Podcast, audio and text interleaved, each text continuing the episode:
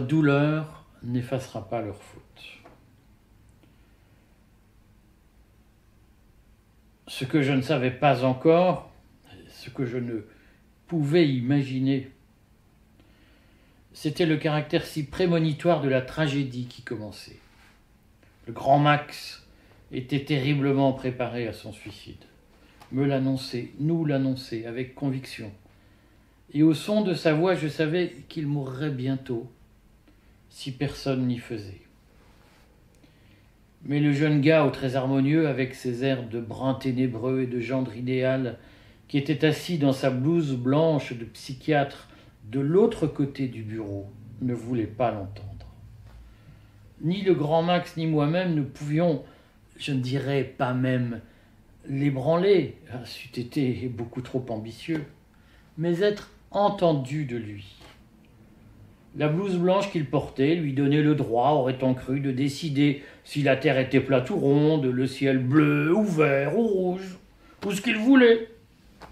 Dès l'instant qu'il avait décidé, la vérité se pliait à son choix, et nous devions obéir, en nous morfondant de n'être rien face à lui qui était tout. Et pour peu que j'osasse contester ces certitudes et perturber le petit ordonnancement de ce monde, de son monde, il posait sur moi des yeux qui n'avaient pas encore trouvé le nom dont il cherchait par instinct, mais en vain, à m'affubler, m'étiqueter. Ce mot-là ne viendrait que quelques semaines plus tard dans toute la presse de caniveau qui se prend au sérieux. Complotiste. J'ai compris en repensant à cet entretien tragique pourquoi ce mot-là avait été inventé. Pour disqualifier tous ceux qui refusent le désordre nouveau, celui des bureaucrates et des blouses blanches qui décident de tout pour vous, y compris de vos goûts, de vos plaisirs, de ce que vous avez ou non le droit d'aimer, au nom de votre protection, bien entendu. Car vous êtes un enfant, il leur revient à eux, gens éclairés, de vous protéger contre votre propre ignorance et, vos faiblesses inhérentes à votre personnalité et votre condition de complotiste. Eux savent mieux que vous. Le psychiatre, qui ne savait plus trop quoi répondre au grand Max lorsqu'il justifiait son suicide à venir, mais qui avait décidé de le faire sortir de l'hôpital contre vents et marées. Et alors même que les propos délirants qu'il tenait prouvaient qu'il n'en était pas capable, ce psychiatre-là, je le voyais bien dans son regard, eût été soulagé s'il avait pu trouver le mot complotiste dans le Libération du matin, ou dans n'importe quel autre torche-cul subventionné qui grand remplace la pensée libre par des lieux communs, roboratifs et satisfaits d'eux-mêmes pour me qualifier et me situer sur la petite carte géographique de la dissidence et de la malpensance qu'il avait dans la tête. Il aurait été plus confortable s'il avait pu se dire Ah, je ne vais quand même pas écouter un complotiste pour décider, quoi qu'il en coûte, de cette sortie d'hôpital dont je ne voulais pas et qui s'est terminée comme je le lui avais dit, comme le grand Max le lui avait annoncé, comme n'importe qui l'aurait prévu par un saut létal du grand Max dans le vide. Un saut dans cet inconnu qui nous attend tous, mais un saut prématuré, à 30 ans seulement. Mais tout cela n'était pas encore la folie covidienne. La tragédie du grand Max en était la simple annonce. Et si j'avais été plus attentif, j'eusse compris les signaux avant-coureurs qu'elle envoyait, cette utilisation, cette manipulation outrancière, des, peurs les plus primales pour décérébrer les gens, pour les effondrer intérieurement à coups de journaux anxiogènes et d'annonces terribles sur la disparition de la planète, de messages apocalyptiques répétés dix fois, cent fois, mille fois par jour, cette privation sensorielle appelée confinement et cette prise brutale de pouvoir par les blouses blanches pétries de dogmes assassins. Quand très rapidement l'affaire de l'hydroxychloroquine a éclaté, j'ai compris. Trop tard, sans doute. Et de façon impuissante, mais que pouvions-nous bien faire face à ce coup d'État rendu possible par la prétendue urgence devenue affaire d'État? Que nous entrions dans le dénouement sans état d'âme de ce qui se préparait depuis longtemps. Les McKinsey et autres accentures avaient fait leur œuvre en sourdine. Tout était prêt, depuis les articles de presse orchestrés pour nourrir la peur, jusqu'à l'interdiction de toute forme de traitement pour faire place au vaccin, en passant par l'installation de consultants stipendiés dans les murs même de l'administration, pour tenir la ligne décidée ailleurs, sans s'embarrasser des décisions baroques qui pouvaient être tentées par des fonctionnaires natifs ayant conservé un soupçon d'indépendance. Ils n'attendaient que le bon moment pour passer à l'action, les marauds. Ils étaient prêts depuis si longtemps à bondir pour imposer leur vision du monde, en hypnotisant le plus grand nombre et en laminant tous ceux qui ne rentraient pas dans la combine et qu'ils avaient astucieusement décidé de regrouper dans un camp virtuel, un camp d'extermination symbolique pour complotistes. Dans leur esprit, nous ne méritions pas vraiment de vivre. Le moment était propice à notre mise entre parenthèses, notre déshumanisation, stade préparatoire bien connu à la destruction massive. L'humain répugne à tuer un autre humain, mais sa conscience est soulagée lorsqu'il peut détruire un nuisible. Surtout s'il s'agit d'un anthropoïde qui se comporte comme un animal et constitue une menace pour le groupe. Il ne fallait pas être grand clair pour comprendre que le scénario de cette étape-là était déjà écrit, détaillé dans de nombreuses planches, dans des dossiers techniques qu'il suffirait de distribuer dans les bureaux pour que le moment venu, ils deviennent réalité. Le virus se répandait à peine en Europe que déjà ils avaient décidé de ne pas soigner les malades pour mieux justifier le recours obligatoire au vaccin. Et tant pis si les gens mouraient dans d'horribles souffrances, un tube dans les poumons, comme des animaux de laboratoire. L'humain doit souffrir pour le progrès de la science. Le psychiatre qui a promis le grand max à une mort certaine ne pensait pas autrement. Il faut savoir faire des sacrifices pour progresser.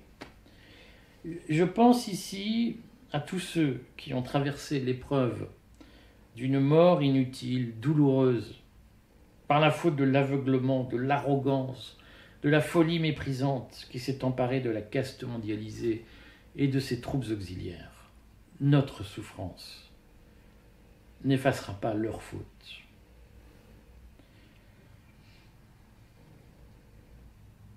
Leur faute est d'abord et avant tout celle du mépris qu'ils ont eu pour nous, parfois avant même que nous ne prenions la parole.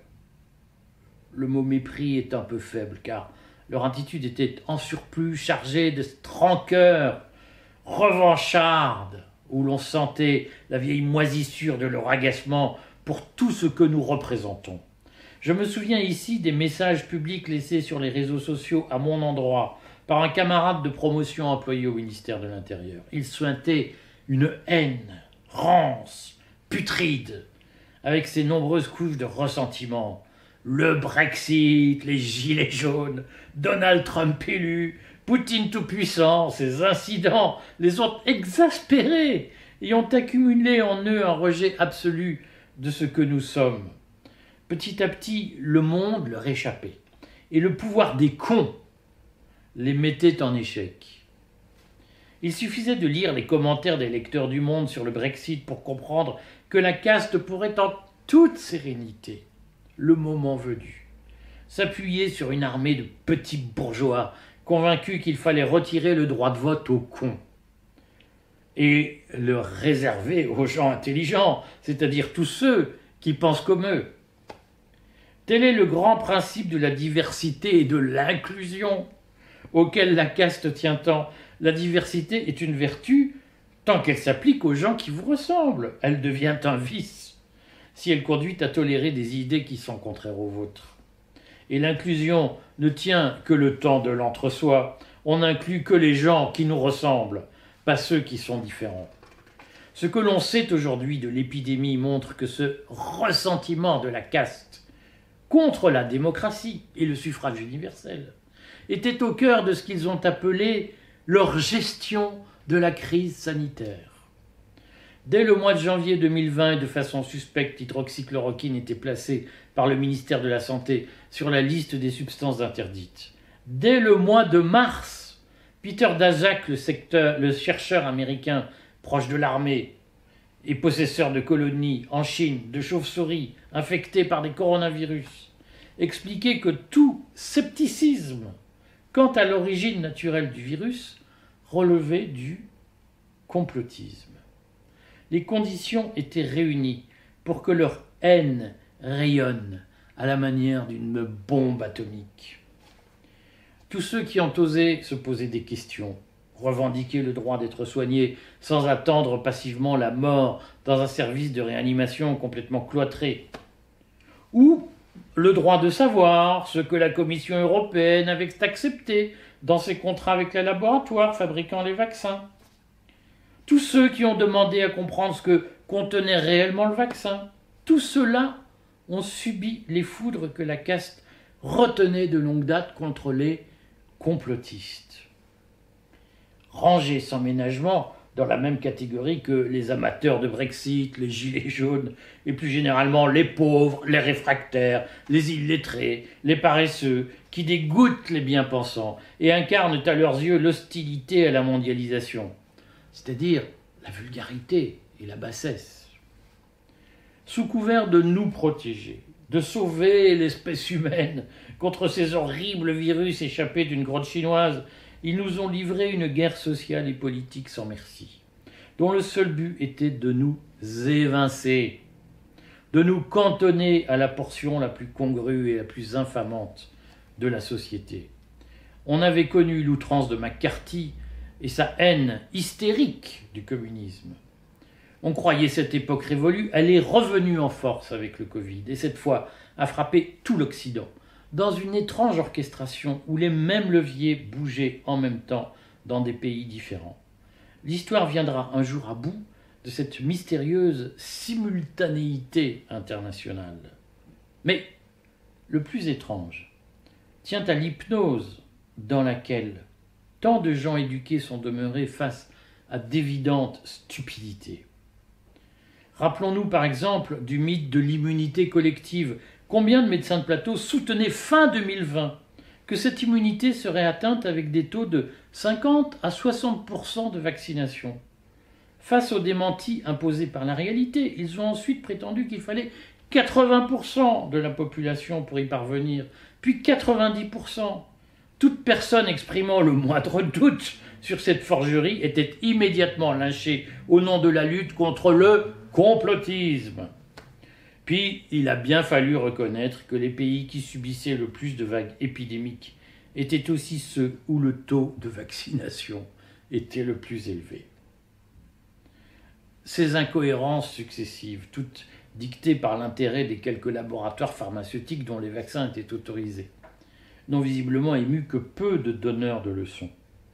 Nous étions toujours les horribles complotistes irrationnels, idiots, irresponsables, interdits d'hôpitaux, de cafés, de théâtres, de bibliothèques publiques, et eux, capables de soutenir sans broncher tout et son contraire d'une semaine à l'autre, capables d'autant de torsions intellectuelles et spéculatives que la balle qui a touché cette fois Kennedy avant de le tuer. Eux se déclaraient investis du monopole de l'intelligence et de la raison jusqu'où leur aveuglement, leur sectarisme dogmatique, leur intolérance digne de commissaires politiques pendant la révolution de 1917 les a-t-elle conduits Là aussi, le temps fera son œuvre. Il permettra de remonter à la surface les témoignages innombrables aujourd'hui cachés, dissimulés, bannis, de cancéreux interdits d'hôpital faute d'être vaccinés, mort prématurément parce que ceux qui devaient soigner ont refusé de le faire. Il permettra aussi de dire la tragédie connue par certains idéologues du vaccin qui ont dû se rendre à l'évidence sur la dangerosité parfois mortelle du vaccin. Combien de bons soldats convaincus par l'idéologie vaccinale doivent aujourd'hui assumer que leur fille soit devenue inféconde, que leur fils développe des symptômes paralysants longs, combien de thromboses ont fauché des gens qui y croyaient dur comme fer? Combien de victimes de cette tromperie ne conservent que leurs yeux pour pleurer? Faute de pouvoir attaquer les laboratoires pharmaceutiques ou l'État après les dommages irréparables subis du fait du vaccin. L'arrogance, le mépris social de la caste, cette guerre menée sans déclaration claire mais avec haine et esprit de vengeance sera longue à cicatriser. Les méfaits de l'ARN messager sont loin d'être tous connus, et chaque jour qui passe charrie son nouveau lot d'effets secondaires, de cadavres inexpliqués. Ici, ce sont les coureurs du Tour de France bizarrement exténués. Là, ce sont des estivants qui meurent subitement sur la plage. Derrière elle, la vaccination laissera de longues traces de destruction. Ce massacre inutile doit-il demeurer impuni? Música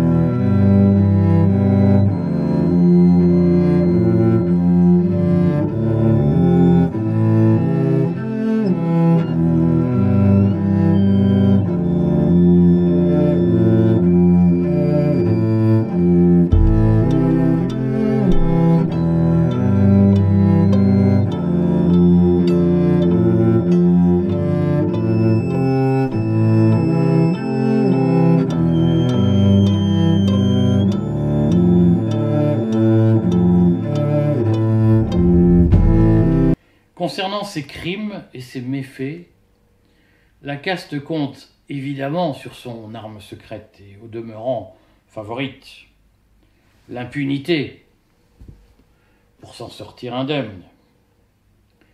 Dans l'arsenal bien connu des, des, bureaucraties totalitaires, les je n'ai fait qu'obéir et autres je n'étais pas au courant de tout sont des pirouettes classiques pour se dédouaner de toute responsabilité. J'ai obéi à la loi, donc je suis une personne honorable, retentit déjà dans les cabinets d'avocats, sorti de la bouche de tous ceux qui se savent compromis. Dans le procès que j'ai intenté au président de la Fédération des médecins radiologues, le docteur Masson, qui sur une boucle de l'Institut Santé du vétérinaire Frédéric Bizarre, qui se prétend économiste et envisage une grande réforme solidaire du système de santé, appelé à affamer les non-vaccinés pour les pousser au vaccin, la défense du maçon en question a consisté à dire que tout cela n'était qu'une plaisanterie. Donc, il y aurait des appels publics à la destruction collective lancés par des médecins, présidents de fédération, qui seraient de simples blagues. Quelques semaines plus tard, j'ai interrogé un camarade de promotion de l'ENA, juge administratif, sur l'étrange soumission de son ordre à l'inflexion autoritaire imposée par Emmanuel Macron, Jean Castex, Olivier Véran, suspendant brutalement les libertés publiques des non-vaccinés. Quelle scène délicieuse Ce juge, vice-président de tribunal, a soudain rougi et regardé le bout de ses chaussures en niant les faits et en plaidant Nous devons obéir Nier les évidences tourner en dérision, se, retrancher derrière l'obéissance et l'impuissance. Nous connaissons tous ces arguments utilisés de tout temps par les collaborateurs des occupants de tout poil pour justifier leur trahison. Emmanuel Macron ne, procède pas autrement chaque jour. Ainsi, nous savions tous que la suspension des soignants non vaccinés désorganiserait l'hôpital public. Ce n'était qu'une question de temps. Et la réalité l'a prouvé. Nos hôpitaux manquent de personnel, des services doivent fermer, mais officiellement, il faut être complotiste pour imaginer que la mise à l'écart de 15 000 soignants expliquerait ces difficultés et ces fermetures.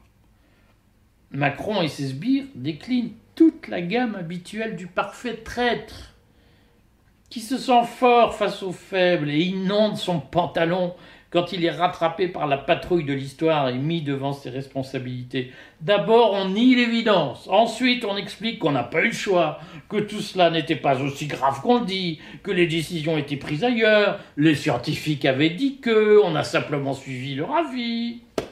La réalité de cette lâcheté ordinaire dont le plus haut sommet de l'État a prouvé qu'elle était une règle générale a plongé dans la précarité des milliers de familles qui jusque-là vivaient honorablement de leur travail, sans indemnité, sans préavis.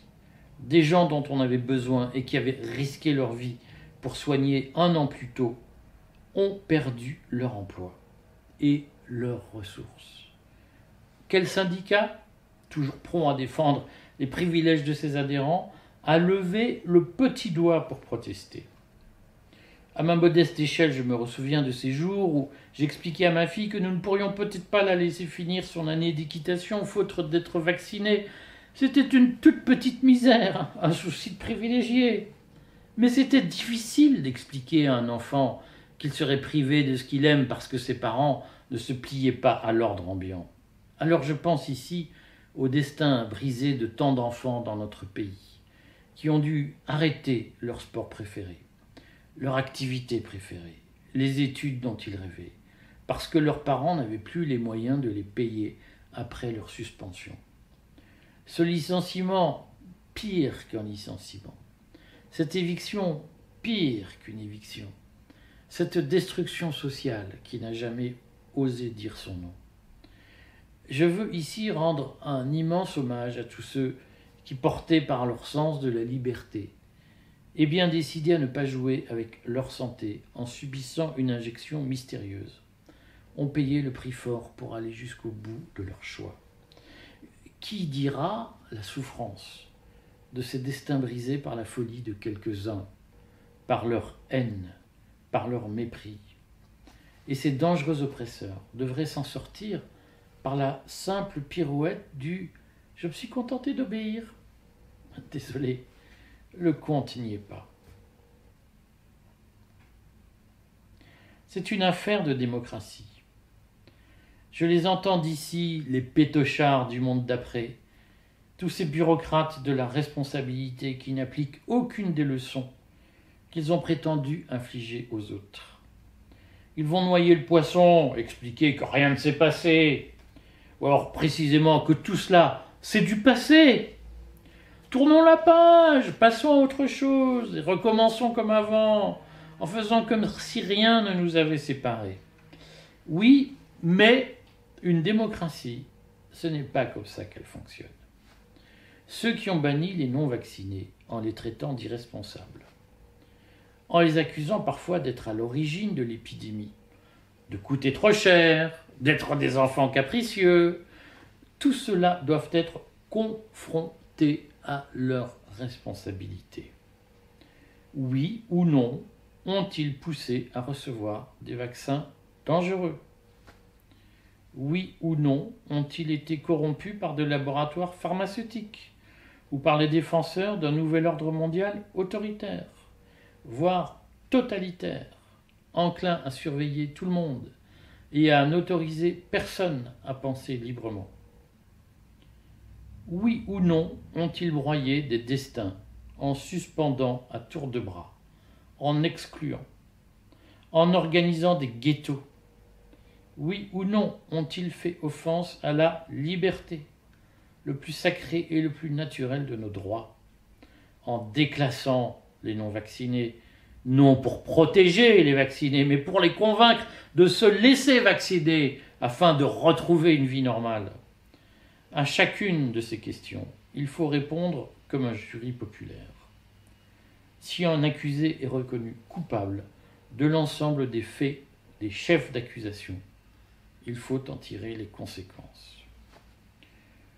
Les dirigeants en France sont trop habitués à ne jamais être inquiétés pour les conséquences non de leur choix, mais de leur faute. Et c'est bien une faute et non un choix d'avoir obéi à cet agenda international du confinement forcené, utilisé comme arme pour asservir, puis de la vaccination, seule clé pour éviter un quasi-confinement, puis de l'exclusion sociale des non-vaccinés, sans jamais accepter les règles de l'état de droit. Le recours massif à l'urgence comme argument pour interdire tout débat, pour éreinter toute expression de doute sur les effets secondaires du vaccin, sur les bienfaits des suspensions, sur les affirmations manifestement fausses des scientifiques, notamment sur l'innocuité de la vaccination. Tous ces manquements doivent être relevés, consignés, et leurs auteurs systématiquement inquiétés. Les scientifiques qui, payés par les laboratoires, ont si souvent arrangé la réalité, doivent être rétrogradés s'ils conservent leur emploi. Les politiciens qui ont fauté doivent devenir inéligibles. Je pense notamment aux sénateurs socialistes qui ont proposé en octobre 2021 que la vaccination devienne obligatoire. Le temps fera son œuvre et ajoutera aisément de nombreux noms à cette liste.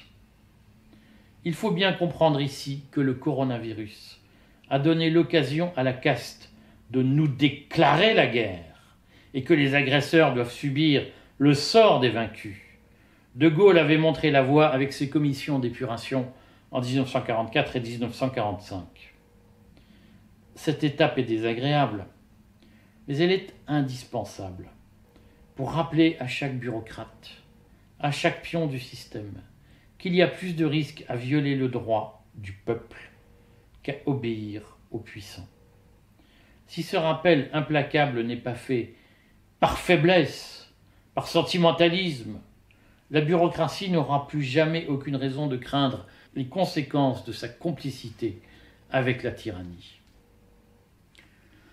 Ils doivent expier leurs fautes pour le bien de la liberté et de la démocratie.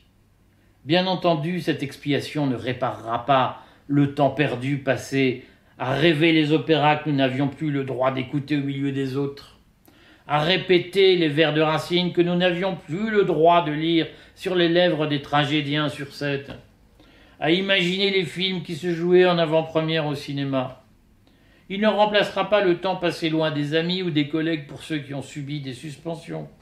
Il ne recoudra pas les fils cassés brutalement dans les familles, sur les lieux de travail, entre ceux qui rabâchaient et rabâchent encore si souvent les poncifs de la propagande et ceux qui en étaient les victimes désignées. La gestion de la crise sanitaire a causé des dommages durables, irréparables, que rien ne pourra effacer.